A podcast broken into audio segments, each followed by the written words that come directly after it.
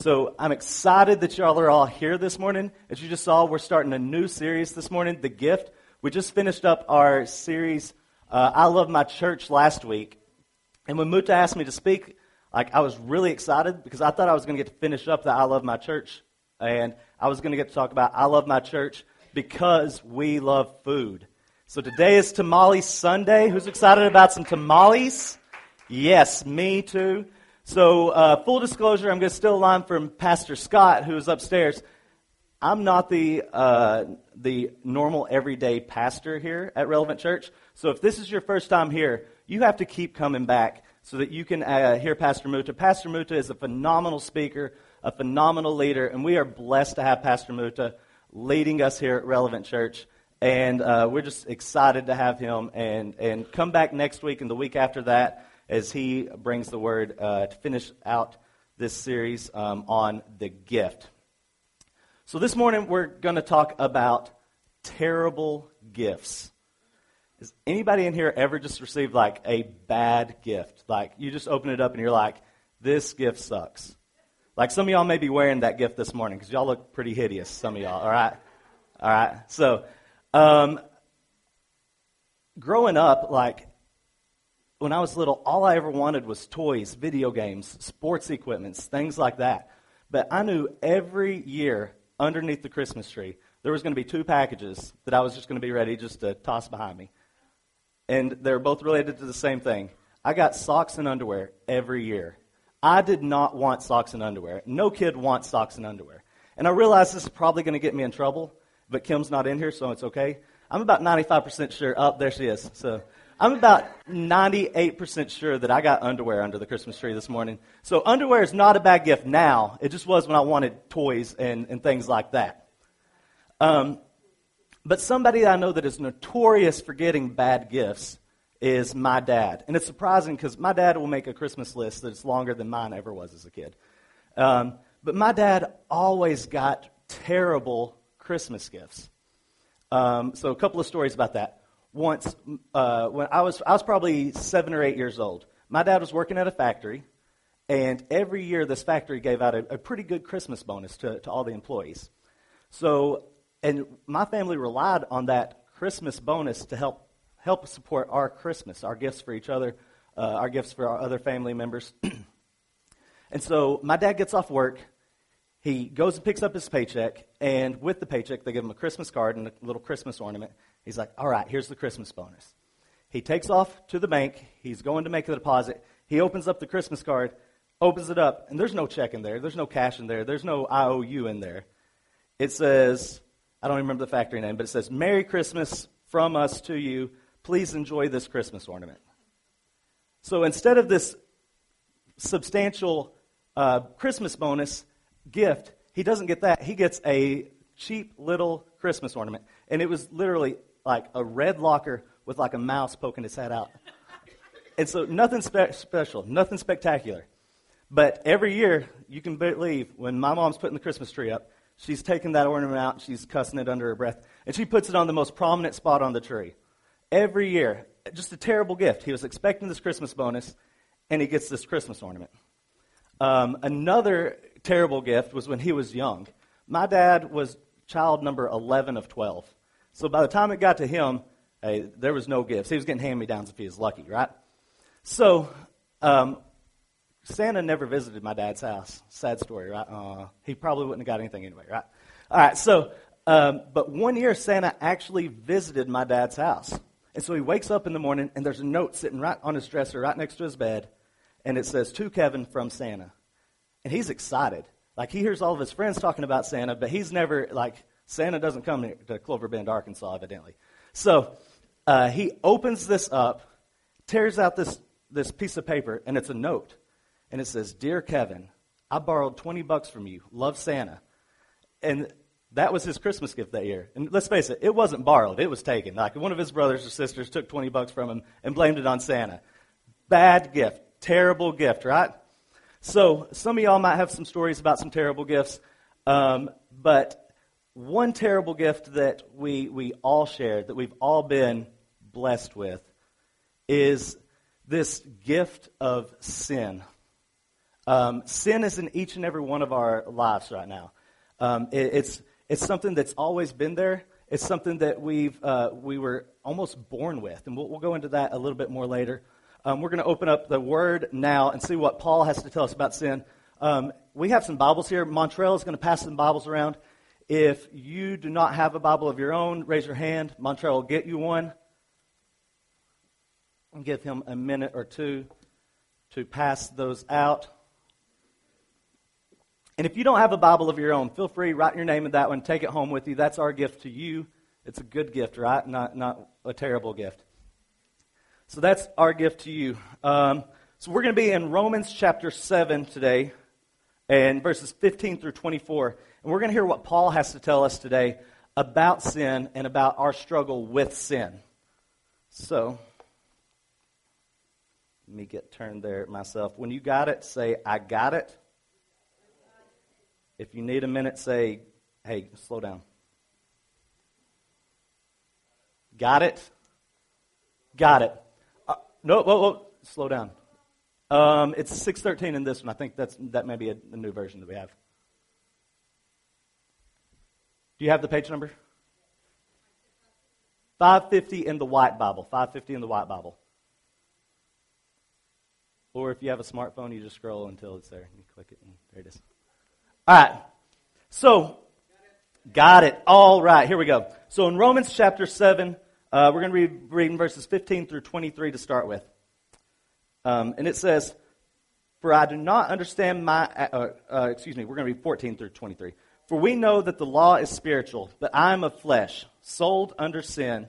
For I do not understand my own actions. For I do not do what I want, but I do the very thing I hate. Now, if I do what I do not want, I agree with the law that is good. So now it is no longer I who do it, but sin that dwells within me. For I know that nothing good dwells in me that is in my flesh. For I have the desire to do what is right, but not the ability to carry it out. For I do not do the good I want, but the evil I do not want is what I keep on doing. Now, if I do what I do not want, it is no longer I who do it, but sin that dwells within me. So I find it to be a law that when I want to do right, evil lies close at hand. For I delight in the law of God in my inner being, but I see in my members among uh, another law, waging war against the law that dwells in my members. All right, so let's pray right quick. Lord, we love you. We thank you for gathering us here together. We thank you for um, just uh, just the, the friends that are in here, and we just thank you for um, the, the love that you have for us, Lord.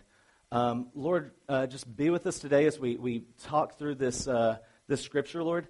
Just help us to realize uh, through this that, um, that we, we definitely have a struggle with sin, and that sin is a, a, terrible part of our lives, that, that there's only one fix for that, Lord.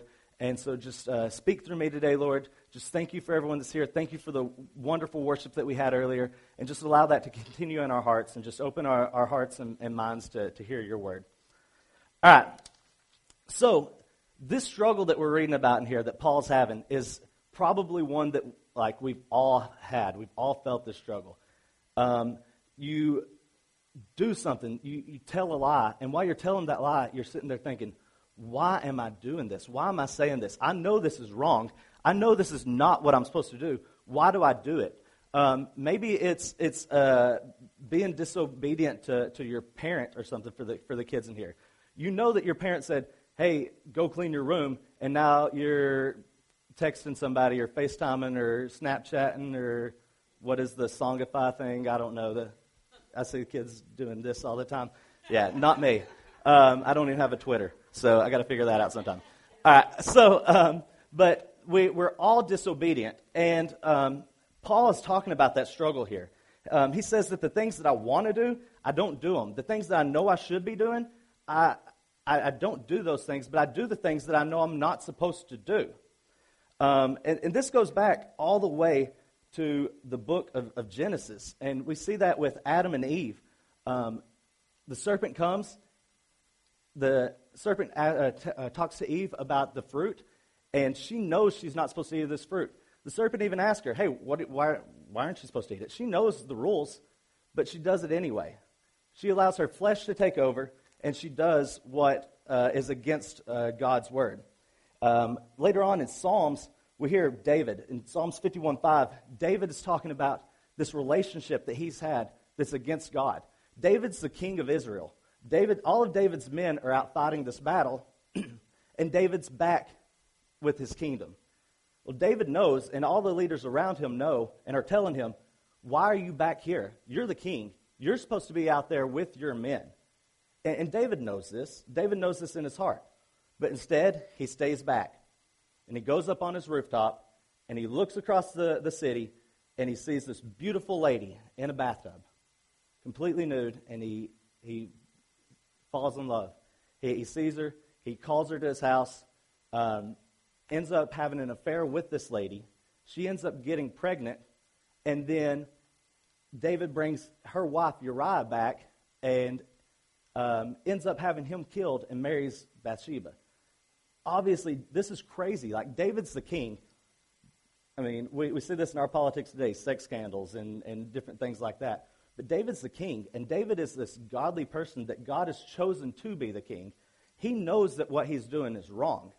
Um, all those leaders around him are telling him that what he's doing is wrong. But he does it anyway. He, he follows his flesh. And in Psalms 51.5, he says, Behold, I was brought forth in iniquity, and in sin did my mother conceive me.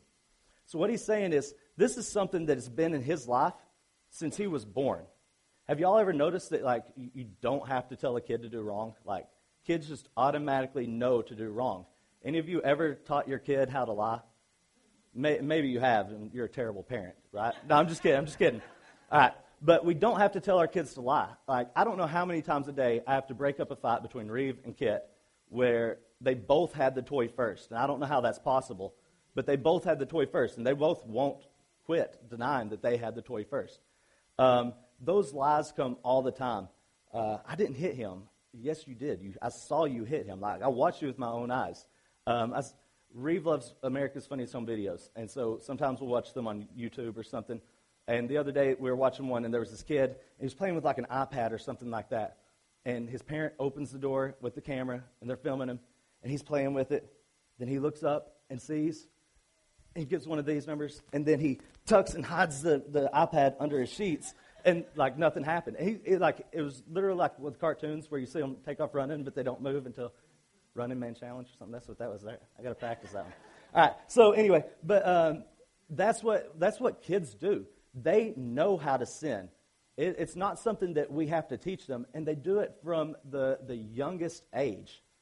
Um, and, and so that's what David's saying there is that I was born into this sin. I, have I've been doing this for so long. My, my flesh is, is uh, guilty of this. Paul in Romans is saying virtually the same thing.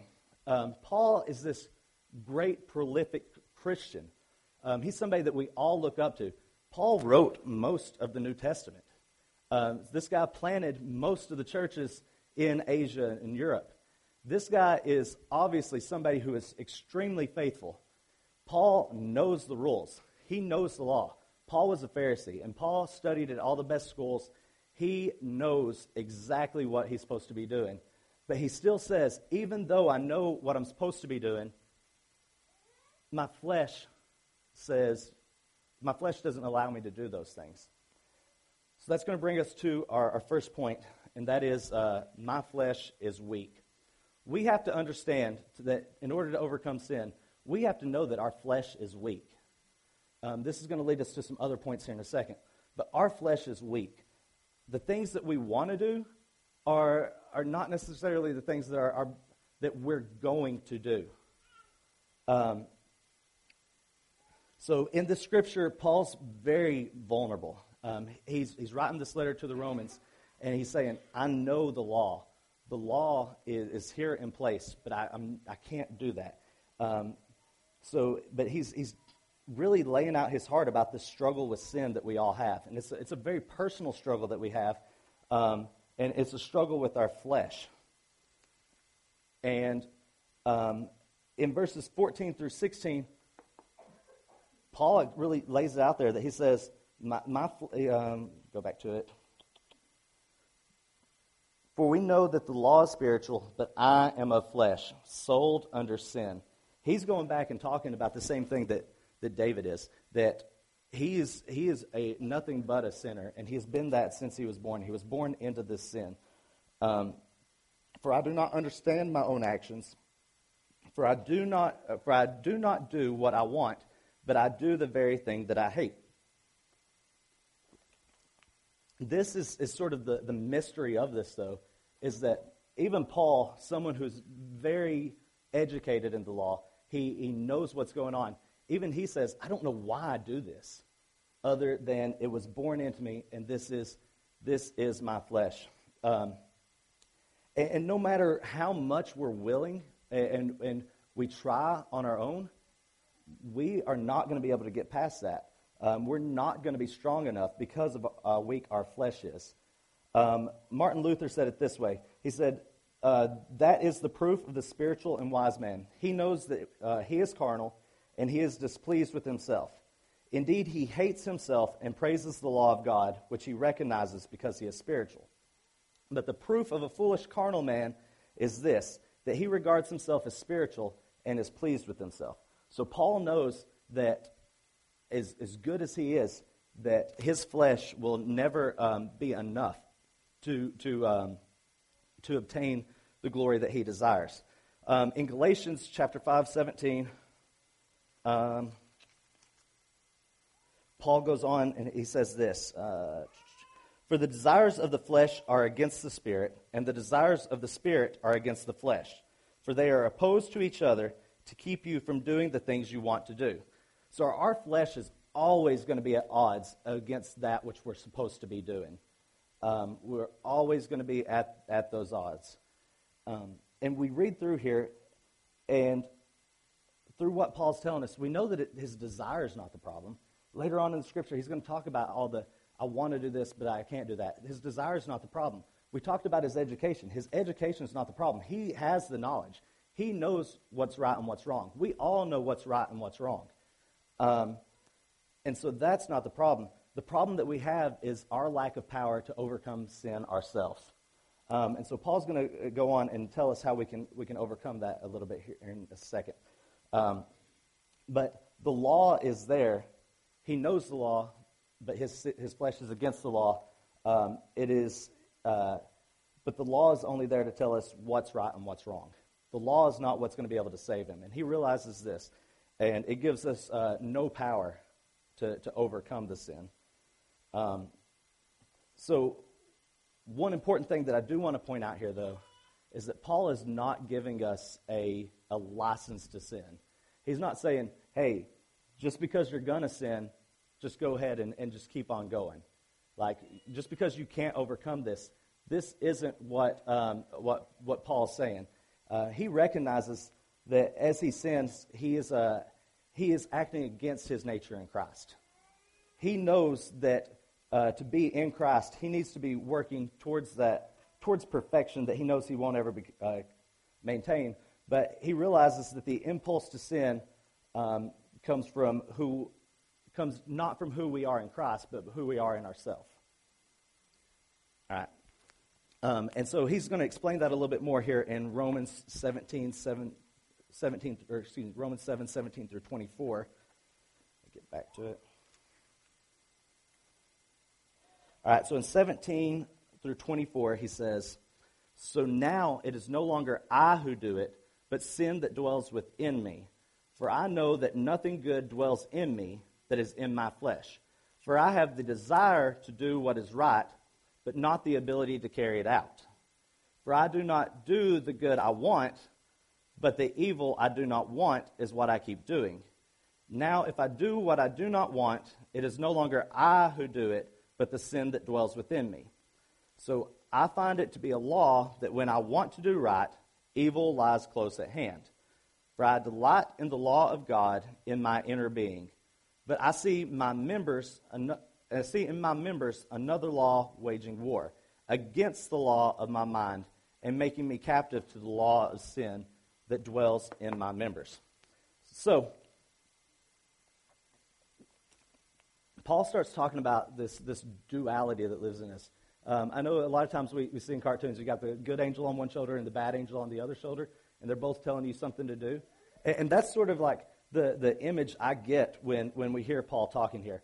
He, he's got on this one side this, hey, I know what I'm supposed to do, but on this other side, it's, it's the exact opposite. And it's saying we have to, to turn from this. Um, so this duality, it, it doesn't make the sin in our lives right.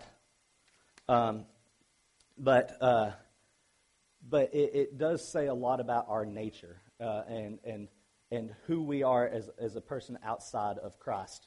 Um, and this struggle, as I was saying earlier, is probably one that's common to to most of us. That that I know I'm not supposed to be on this website, but I do it anyway. Or I know that I'm not supposed to be at this bar, but I'm here anyways. Or I know that I shouldn't be messaging this, this girl, but I'm doing it anyways. Um, or e- even as simple as, hey, I know that I don't need to be sliding this credit card here again, but I, I do it anyways. And that, is, that flesh in us is causing us to do that, regardless of what it is that, that we know that we're not supposed to be doing. But Paul goes on to say that even though he knows it, even though um, it's right in front of him. That point number two is that my good intentions are not good enough. Um, just knowing the difference between right and wrong isn't, isn't going to fix your sin. It's going to take more than that. It's going to take you going beyond that level to, uh, to, to get past these sins. Um, in 2 Corinthians 10 4 and 5, Paul goes on to say that for the weapons of our warfare are not of the flesh, but have divine power to destroy strongholds. So here he's saying, our power is not enough to overcome our flesh. Our intentions are not enough to overcome our flesh. But it, it's, it's only through something much greater than this that's going to be able to destroy these strongholds that, that are uh, against us. Um,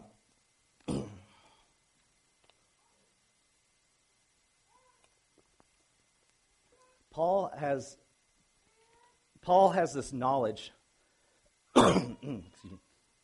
Paul has this knowledge that he he has to do more, but there's still this this deep struggle within him that keeps him from from doing that.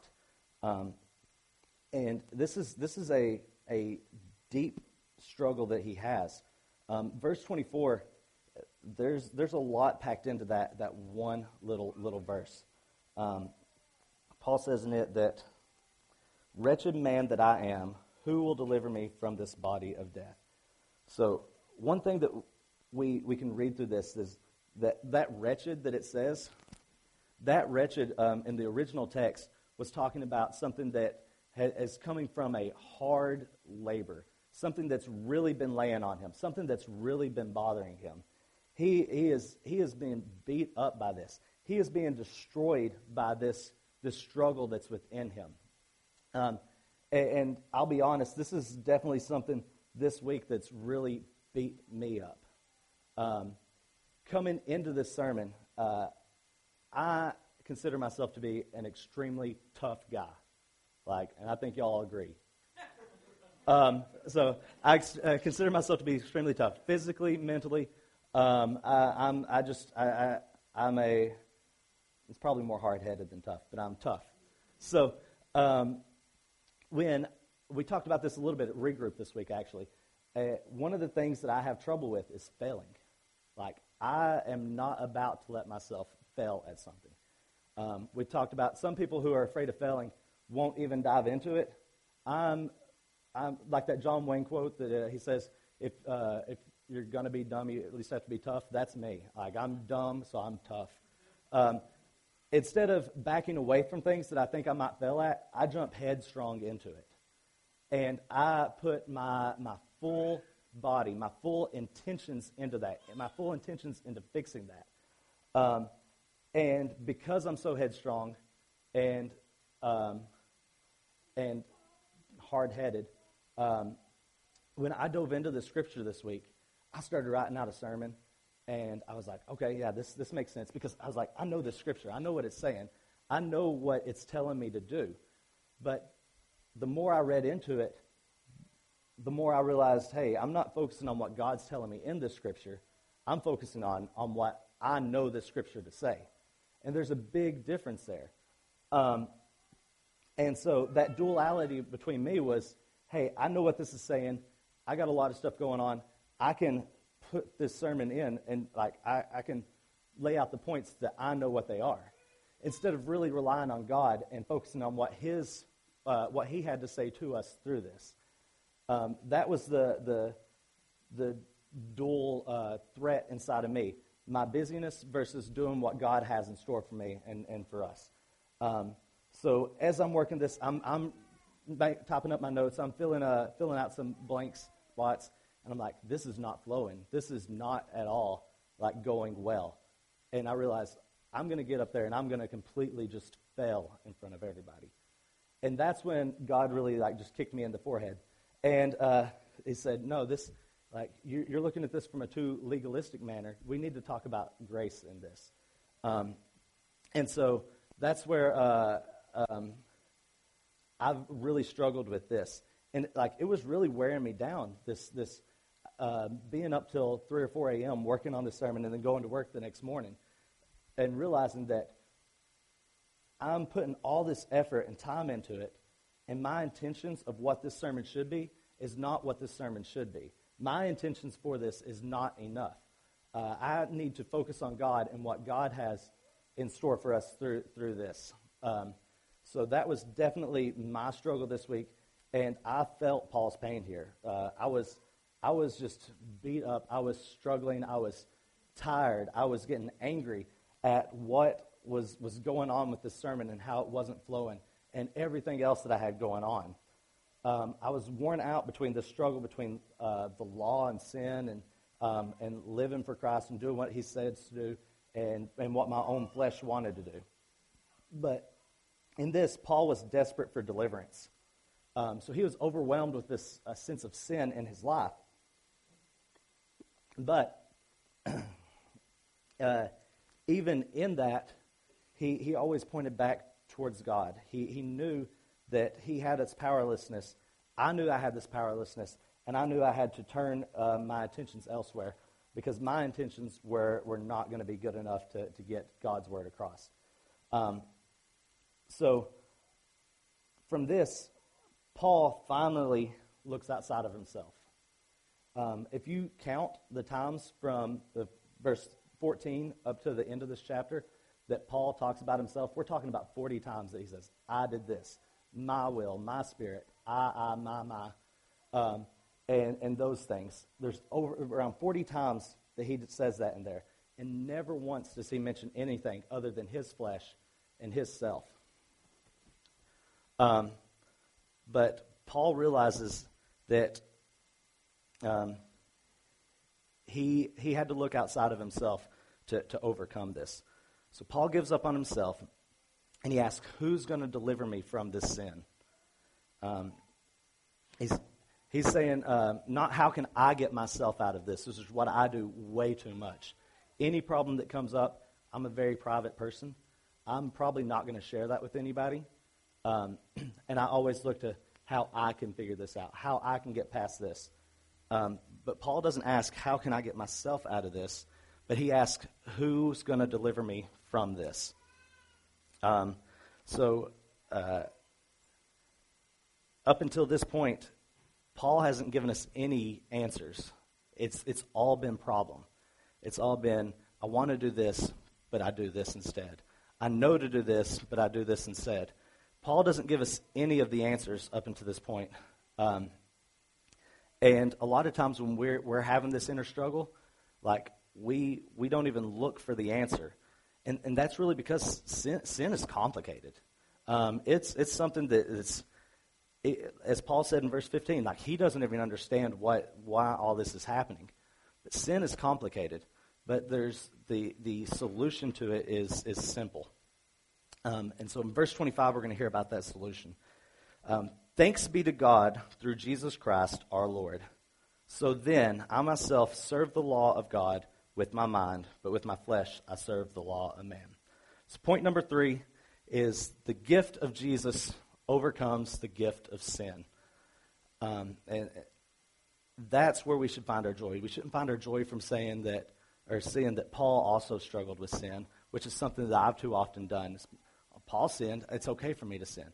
That's, that's not um, where we should find our joy. Our joy should come from knowing that the gift that Jesus gave us through his sacrifice um, is, is what we need to overcome the gift of sin.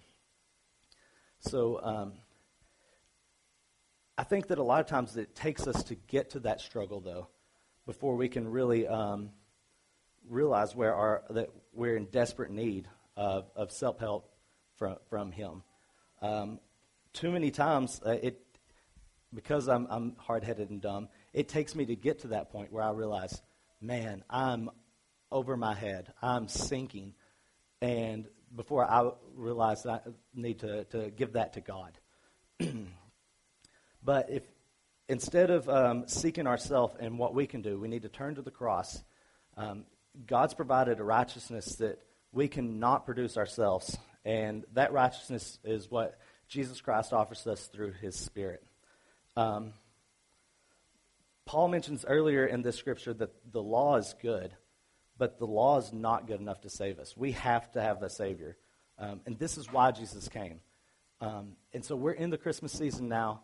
Um, we always want to focus on Jesus as it, as it comes to Christmas and, and Him coming to earth for us. And um, this is something that uh, we, we don't deserve um, because of our flesh, because um, we, are, we are so full of sin. Um, and if it wasn't for all this sin in our life, the law would be enough. The law is black and white. It tells you what you need to do and what you don't need to do. If we could all live by the law, then there would have been no need for, for Jesus to come. But Jesus had to come because um, our sin was just too much in our lives. Um, so Paul's put Jesus in the right place as uh, Lord and Master of his life. Now, Paul doesn't pretend that looking to Jesus just completely eliminates the sin in our life. Um, he, he goes on to say, uh, I myself serve the law of God with my mind, but with my flesh I serve the law of sin. This battle with our flesh, it's always going to be there. Um, you, you hear people who were formerly alcoholics say, hey, I'm, I'm still an alcoholic. I got a guy that works for me. Just uh, he just recovered. He's one year free of lung cancer, so praise God for that. But he quit smoking the day he found out he had lung cancer, and he says, I get an urge every day to smoke. He said, I'm around. If I see somebody with a cigarette, my first thought is, I need to light one up too. But um, even through this urge, he he has overcome this um, the power of, of the of cigarettes in his life. Um, we're still going to have this urge to sin. There's still going to be this um, this bad angel on our shoulder telling us that our, our flesh is uh, is the way to go. But we have to know that there's victory in Jesus, and Jesus didn't come uh, and die just to give us more rules, but He's come to live out the victory in our lives. Um, So, the message of the gospel is that there is victory over sin and death as we surrender our lives to Jesus and let Him live out uh, the victory through us. Um, so, as we, we come to a close today, um, I want to encourage you to, to look at your life. Um, I think there's probably there, there's two people in this room. There's those who are really struggling with the sin in their life, they, they know what they're supposed to be doing. They see um, God in their life. Um, they see God in their life, but they, they just feel like this sin is just too much. It's, it's overpowering them. Um, there's, there's this strong struggle within them. And those people need, if, if those people that know Christ need to put those sins on Christ and realize that they can't do anything with, without Christ, that those sins are still going to be there, and that their focus on Christ and the grace that comes through, through Him is what's going to help them to overcome it. But there's also other people in this room who their struggle's not really with with sin so much as their struggle is with God. Um, and so while they still know how to do right and they still know how to do wrong, maybe they just they just don't necessarily care. Um, but they they the sin in their life is nothing compared to the struggle with well, what is God going to do about it? and so, excuse me. Um, my prayer this week is that you would really just look at your life and look at the sin in your life and look at that struggle and realize that you don't have to be struggling with those things that you're struggling with. That um, Christ is enough to, to take over those sins and to cover them with his blood. um, over the next two weeks, we're going we're gonna talk about a couple of other gifts. Um, and really, that the, the best gift that we're going to talk about is going to come in our Christmas Eve service. And so I really want to encourage all of y'all to come out to our Christmas Eve service and hear more about that gift, hear more about the gift that, that Christ has provided for us um, in the sacrifice uh, of, of Himself for our sins. Um, as, as I said earlier, the law is the law is in place to let us know what is right and wrong, but we're never going to match up to that law. Um, and until we, we know Christ, and until we, we understand the grace that comes through Him and, and what He has for us, um, we're never going to get past that struggle of, of, sin. So I'm going to pray us out um, and, and, just really encourage you that as, as I pray to look at your life. And if you are struggling with sin right now, just give that to God. Whatever that sin is, whatever that struggle is in your life, just give it to God. Um, and realize that you are, you are inadequate to, to overcome this by yourself. Lord, we love you. We praise you. and we just thank you for um, being the sacrifice for our sin. We thank you for um, just uh, being present in our lives. Uh, and we thank you for um, giving us the knowledge of right and wrong. Um, Lord, right now, some of us, especially me, are struggling with this uh, battle with, with sin versus, um, really, versus you in our lives, Lord. Um, the flesh in, in us is, uh, is just allowing sin to, to maybe take over, Lord. But, Lord, we also know that, praise God, that you're the only one that can overcome this sin in, in our lives. Um, Lord, it's your grace that we need. It's, it's your, um, your sacrifice that, that will deliver us from the sin. And I just ask that um, you would just speak to us and, and help us to overcome that, that struggle that's with, within us, Lord. Um, we love you, we praise you, and just ask that you would just um,